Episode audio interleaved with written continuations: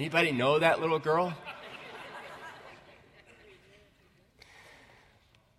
when I was uh, younger and parenting, Marcia and I had our first two children, Ben and Bethany, our son and daughter. And uh, I have to tell you, the first about, I don't know, year or two, we honestly thought about writing a book on parenting because we had it down. Those two kids just loved each other, cared for each other, and played together. It was absolutely amazing. And whenever we would see, you know, parents struggling with their children or telling stories about how difficult their children were, we thought to ourselves, you know something? We'll write the book.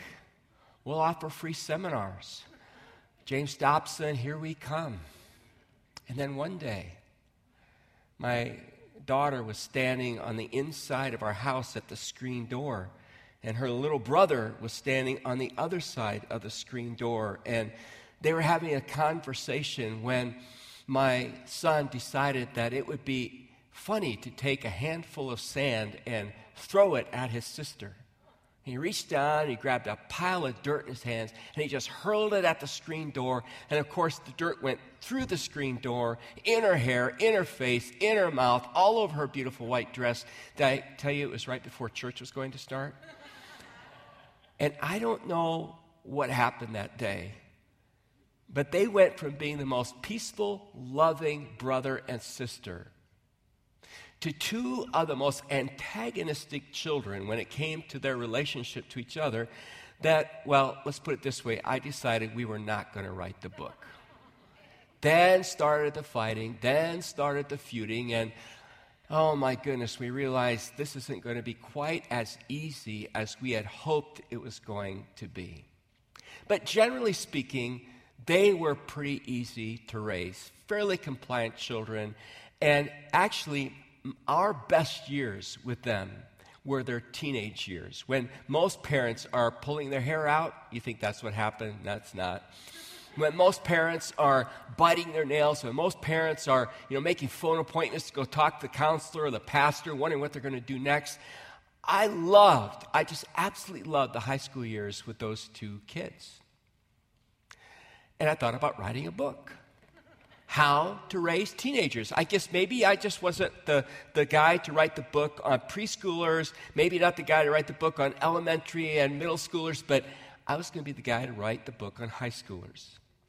And then we had our third child. And when Tim came into our lives, our third child, I suddenly realized why God gave me two relatively easy children to raise before he showed up. Tim has been a project.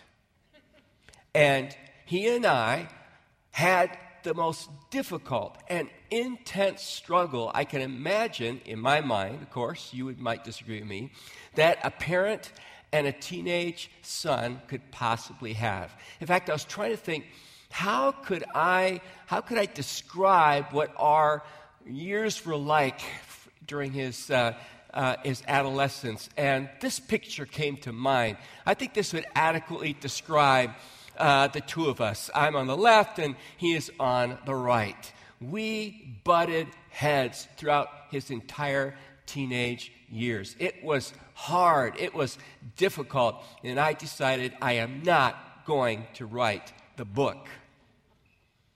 Those were really hard, rebellious years. In fact, I talked to my son earlier today and I said, Hey, guess what? I'm talking tonight about how to raise a super tough kid. And he laughed. And uh, it actually opened the door for a really great discussion between the two of us of how hard those years were and what a jerk I had been. And I was so glad to hear him say, Yeah, and I was one too. That's the picture you just saw there. And it was painful and it was hard. And it's still kind of painful and it's still kind of hard. But I can tell you, I love him. And the other day he texted me and he said, Dad, I love you too. And that was really encouraging to me. Sometimes it's hard to figure out why it is that children rebel when they're raised in good homes, when they're raised with lots of love, and when they're raised with the truth. And sometimes it's hard to know how you're supposed to deal with that as a parent. Or even how you're supposed to deal with that when you're the rebellious child. How does it all work together? Does God understand? Does God even care? After all, his son was perfect. The truth is, God understands more than we realize. God knows the pain in the heart of a parent who is trying to raise a son or a daughter who, by, by nature, is, is rebellious and, and is pushing all the buttons all the time and making bad decisions. God knows all about that, and He gave us a wonderful story to describe how it affects Him and how we should look at our children when they rebel. It is one of the most familiar stories in the Bible that Jesus ever told. It's a beloved story. It's a story that we may know too well. You know, sometimes you know Scripture too well, you don't really pay attention to it. So I want us to look at it from a different angle this weekend. Grab your Bibles here and, and at 111th and turn open to the Gospel of Luke chapter 15 the Gospel of Luke, chapter 15. You and I know the story as the story of the what? Of the prodigal son. The prodigal son. So, Luke chapter 15, I'm going to read part of the story to you, and then we'll get started together, all right? Luke chapter 15, verse 11. Jesus said, A man had two sons. The younger son told his father, I want my share of your estate now before you die. So his father agreed to divide his wealth between his sons. A few days later, his younger son packed all his belongings and moved to a distant land, and there he wasted all his money in wild living. About the time his money ran out, a great famine swept over the land, and he began to starve. He persuaded a local farmer to hire him, and the man sent him into his fields to feed the pigs. The young man became so hungry that even the pods he was feeding the pigs looked good to him, but no one gave him anything. When he finally came to his senses, he said to himself, At home, even the hired servants have food enough to spare, and here I am dying of hunger. I will go home to my father and say, Father, I have sinned against both heaven and you, and I am no longer worthy of being called your son. Please take me on as a hired servant. So he returned home to his father, and while he was still a long way off, his father saw him coming. Filled with love and compassion, he ran to his son, embraced him, and kissed him. His son said to him, Father, I have sinned against both heaven and you, and I'm no longer worthy to be called your son. But his father said to the servants, Quick, bring the finest robe in the house and put it on him. Get a ring for his finger and sandals for his feet, and kill the calf we've been fattening. We must celebrate with a feast, for this son of mine was dead and has now returned to life. He was lost, but now he is found. So the party began. There are some things that I have learned along the way when it comes to parenting a child who's kind of rebellious and difficult. And I want to share those with you. And you can apply these at the various stages, especially when that child leaves home and leaves home in a rebellious kind of state. The first thing that I have learned, you might want to jot down, is don't assume. Don't assume. Here's what I mean by that I think it's really easy for us sometimes in the church to look at other families and other parents and watch them struggling with their kids, and we assume that they're not very good parents. We assume that they must be making a lot of mistakes at home for their child to turn out to be like that because we're not having the same kinds of problems. Hence, when I was a younger parent, I thought about writing those books. But since I had to deal with rebellion and since I've had to go through that experience, especially in those adolescent years, I've come to realize that you know something? You can be a good parent, not a perfect parent, and believe me, I have done a lot of things wrong. Now, as a grandparent, I don't do anything wrong. But as a parent, I've done a lot of things wrong. But what I've learned is this you can be a good parent. You can love God. You can teach God's word. You can read all the books, do it all right. And that does not guarantee that your child's not going to rebel. And so don't assume, in the church, we should not judge or assume that because a family's dealing with a rebellious child, that something's wrong with the parents. Now, there can be issues, yes, of course. There can be bad parenting, and there is a lot of bad parenting today. But don't be so quick to judge. After all, in our story that we're looking at right now that Jesus tells, this is a story where the Father represents God.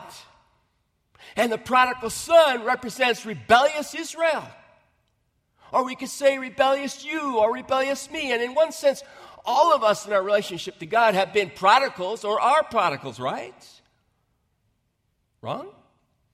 How many of you are a prodigal? Let me see your hand. If you're a sinner, you're a prodigal. We're all sinners. So we were all prodigals. We were all rebellious at one time in our lives. Am I right? And God brought us back to Himself, or we're on the way back. So you wouldn't look at the story and say, well, God must have been a bad parent, would you? No. God is, God is the perfect parent, God is the perfect creator. So we don't blame God for the problem with the prodigal. We don't blame God for the problems of our world. Neither should we be so quick to blame parents because they're dealing with a rebellious son. The second thing I want to encourage you to write down is this Every child makes choices. Every child makes choices. It is the gift that God has given to us that makes us more like God than anything else. For we are created in His image and what? And in His likeness. He gives us the capacity to choose. And ever since our original parents, Adam and Eve, chose to rebel against God, we had that nature in us. We are born with that same nature. A child comes prepackaged with rebellion in their genes. Did you know that? They come prepackaged with rebellion in their genes. And man, it comes out early, doesn't it?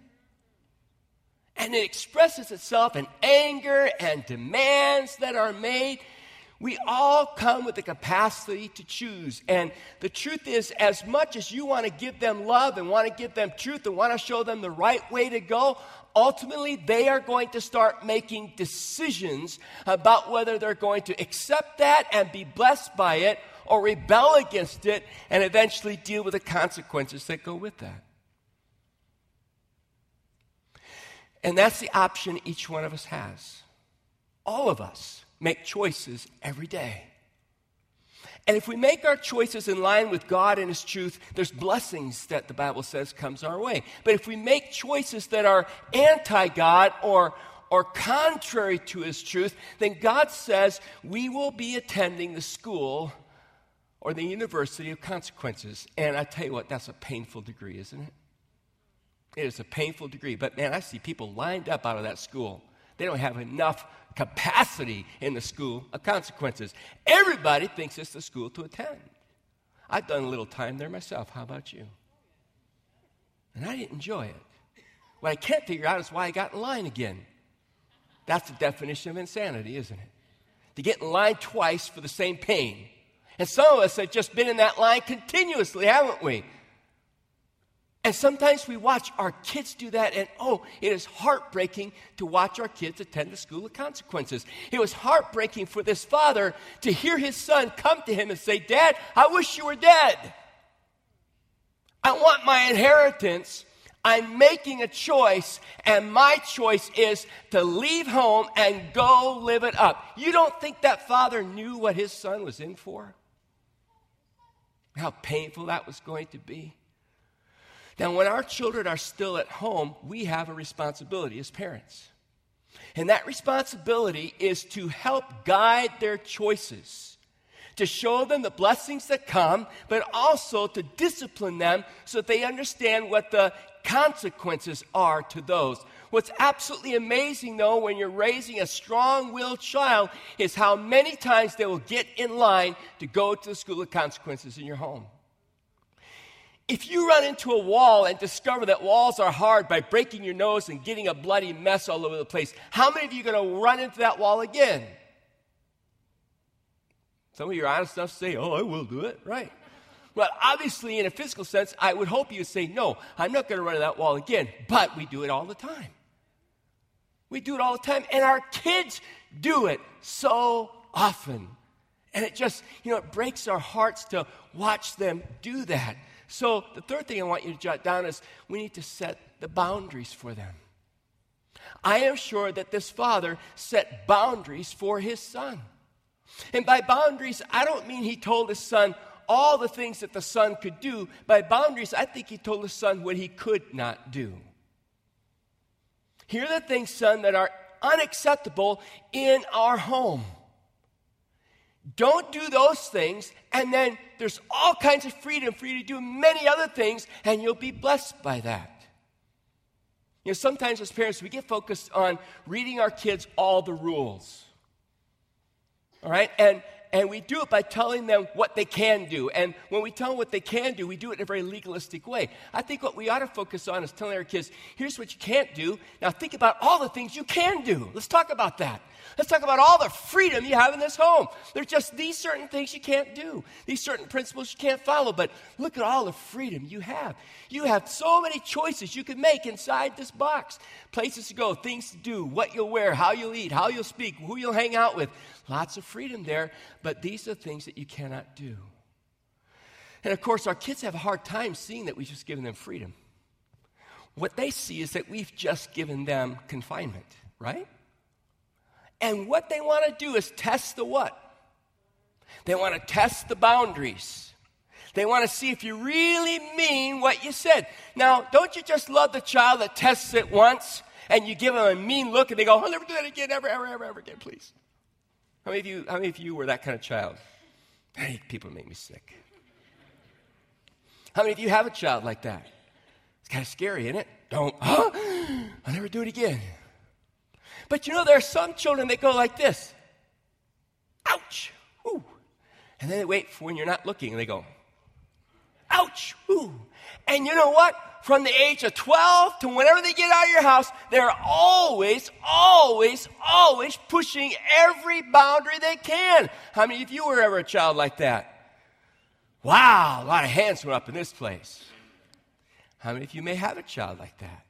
Push, push, push, push. And what that does is it wears the parent down. And the more you get worn down, guess what you start doing? You start expanding the boundaries, giving them more license and more room. You think you're doing them a favor, but in all honesty, what you're trying to do is get some rest. What you're trying to do is close your eyes to what they're doing. What you're trying to do is get along with them better. What you're trying to do, especially in their teenage years, is become their friend. Can I just say this to you? And you should know this by now. As a parent, your job description does not include being their friend. Hopefully, you'll be a friend later on. But there's some years during parenting when you cannot be the friend. You have to be the drill sergeant. My son went in the Marines. I am very proud of my son. He's been Afghan twice. He's going out on a boat in September for six months. He's been assigned with recon.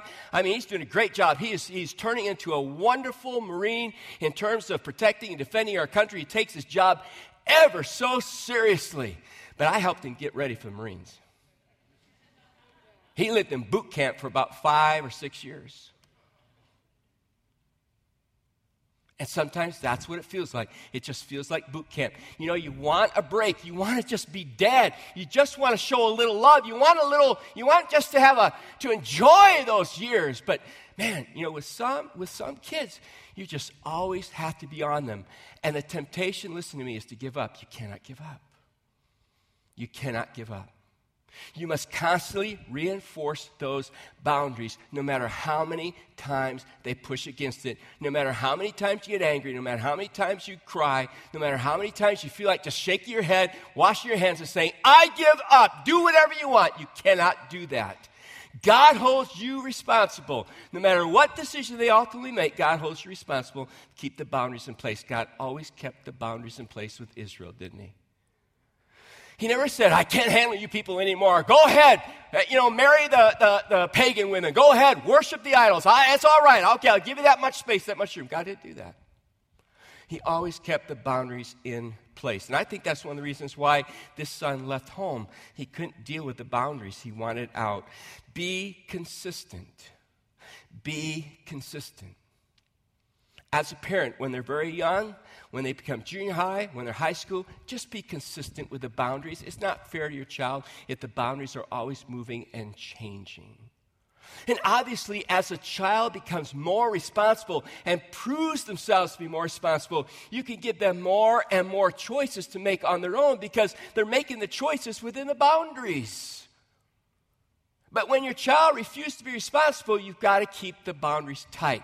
Be consistent in giving them freedom when they deserve it. Be consistent in pulling the boundaries back when they rebel against them. Be controlled. Be controlled. This is where I probably made my biggest mistake. I allowed my son's rebellion at times to make me very angry. And I'm Dutch and I have a Dutch temper. And I would just get so angry with him inside that it caused stress for me. It caused stress for him. And if I could do it all over again, and he and I have talked to each other about it, we've both reconciled, we've both apologized about it. He said, You can talk about me tonight, Dad. So I have his permission, all right, from that. All right? You know what? If I had to do it all over again, I would not blow so much steam. I would just learn to be calm and not allow his behavior to control me. It's just not worth it. There are too many things you'll regret if you come uncorked and become an angry father or an angry mother. It doesn't work. It doesn't help. It doesn't change anything. You think it makes you feel good, but what you've done is you just fed into them. They are now, they are now controlling you. You realize that? You're letting them control you. Take that joy away. Smile. It's like they don't know what to do. Just smile, speak the truth, but smile. Hold the boundaries in, but smile. Just give one of those Joel Osteen smiles. Uh, you know, it'll chill them out. It'll chill them, chill them, chill them out. All right, be controlled. All right, but someday, someday, listen what? Someday, they get of that age when legally they can make decisions to come or go. Someday they will be at that stage when they finish high school, all right? When they turn 18 and they refuse to live by the boundaries and they say, You can't tell me what to do, I'm going to break those boundaries, that's when you've got to let them go. That's when you've got to let them go, or you need to help them go. Here are the boundaries. You are now a man, you say. You are now a woman, you say. You can either live in our boundaries or you can go. My advice is that you give them options, contractual options. That's what I did with my son. I sat down and I said, Here are three choices that you can make. And we can work all three out. Which one do you want? He chose the Marines. What's that tell you about the other two? Just kidding, all right? But you put power in their hands when you give them choices. See what I'm saying? And a very good friend of mine helped me understand that. If I don't give you a choice, if I just say it's going to be like this, right, then what I've done is I'm saying you have no power, and that just makes the kids rebel all the more. But if you say, look, here are three ways that I believe that we could all get along and spend life together, which ones do you want? They all have boundaries in them. This is what I require. This probably has the least boundaries, but which one do you want? You put the power of choice in their hands. You force them now to act somewhat as an adult. But you give them the choice. Next, accept but don't approve. Accept but don't approve. Here's, what I, here's why I put that down. You know, sometimes our kids uh, rebel and then they leave home, all right? And, and they continue to live in their choice, but they want a relationship with us. How do you deal with that, especially these days, especially when your child may be choosing a, a, a, a gay or, or a lesbian kind of relationship? How do you handle that? I've had parents ask me that. I don't know what to do my son or my daughter has chosen the gay lifestyle. And I don't agree and I believe it's wrong. How do I handle that? And what I would say to you is you need to accept your son, your daughter, all right? You don't have to approve of the choice that they're making. See what I'm trying to say? Follow the example of Jesus. Look at how, look at the people he dealt with in the gospel every kind of ragamuffin you can imagine adulterous, to uh, uh, uh, tax cheats, to prostitutes? How did he how did he interact with them? Did he come down beating down on their heads right away? No. They always felt accepted by him. I'm not saying he accepted their sin. He accepted them as a person. He loved them as a person. And that's why he could then talk to them about what he did not approve, what God did not approve. We have to be careful that we don't get so angry at our children for the choices that they've made that we now reject them. We oftentimes say, Love the sinner, hate the sin. And sometimes we're the worst at practicing that in our own families. I love my son. I love my daughter. I may not approve, and we'll have discussions about what I don't approve. But I want them to know I love them. And that's a tension that's hard to live with. And the longer it goes, the harder it is. I just had a conversation with a dad recently that I've known for many, many years, whose son went into homosexual lifestyle. And has broken this dad and mom's heart so much as I've watched them throughout the years. But you know what? As we had a conversation very recently, he said, I'm still praying for him. I still love him. I want him to know I love him. And I'm looking forward to that day when he finally comes home. Home all the way heart, soul, mind, and body. Write down don't rescue until they repent. Don't rescue until they repent. You know, this father, he could have chased down his son, couldn't he? And when he saw his son without money, he could have said, Here, son, here's an extra hundred. But the father doesn't do that. The father just stays home waiting. Sometimes we try to rescue our kids when they're in trouble when we ought to leave them alone so they finish the consequences and learn their lesson. To rescue them is to enable them to continue. Now they're thinking themselves, well, I can just count on mom and dad. If it gets really bad enough, I can just count on them that they're going to come through. I need to be clear with my kids when they leave the house. Here are the boundaries. Here's what I'll do. Here's what I will not do. You make that choice. You suffer these consequences. I will love you, but I will not rescue you out of those things. You're going to have to learn. You're going to have to repent. How do you know when your son or daughter has repented? Easy. They will turn away from what they were doing and they will head back toward home. That'll be the sign. That is the evidence. They will turn away from what they're doing and they'll head back home. What does the son do? He finally hits bottom. He's been in Las Vegas. He's been spending the money. He's been driving a cool car, wearing the Oakley sunglasses. He's had beautiful women hanging around him. He ran out of money and they all dumped him. A famine came along the land. And here's a Jewish kid. And what's he doing? He's feeding swine. You don't do that if you're a Jew, right? And he's so hungry, he's almost willing to eat what the pigs are eating. What does this guy smell like? Anybody ever smelled pig manure before? It's like the worst odor, odor in the world. In fact, I brought some with me this weekend so you could all see. No, I'm just kidding, all right? It is like the worst odor in the world. This guy is living with the pigs. He's got pig poop all over him. He smells like pig poop. He looks like pig poop. And he decides, I'm going home. Enough of this. I want to graduate from the school of consequences and I want to go home. And he headed home, didn't he?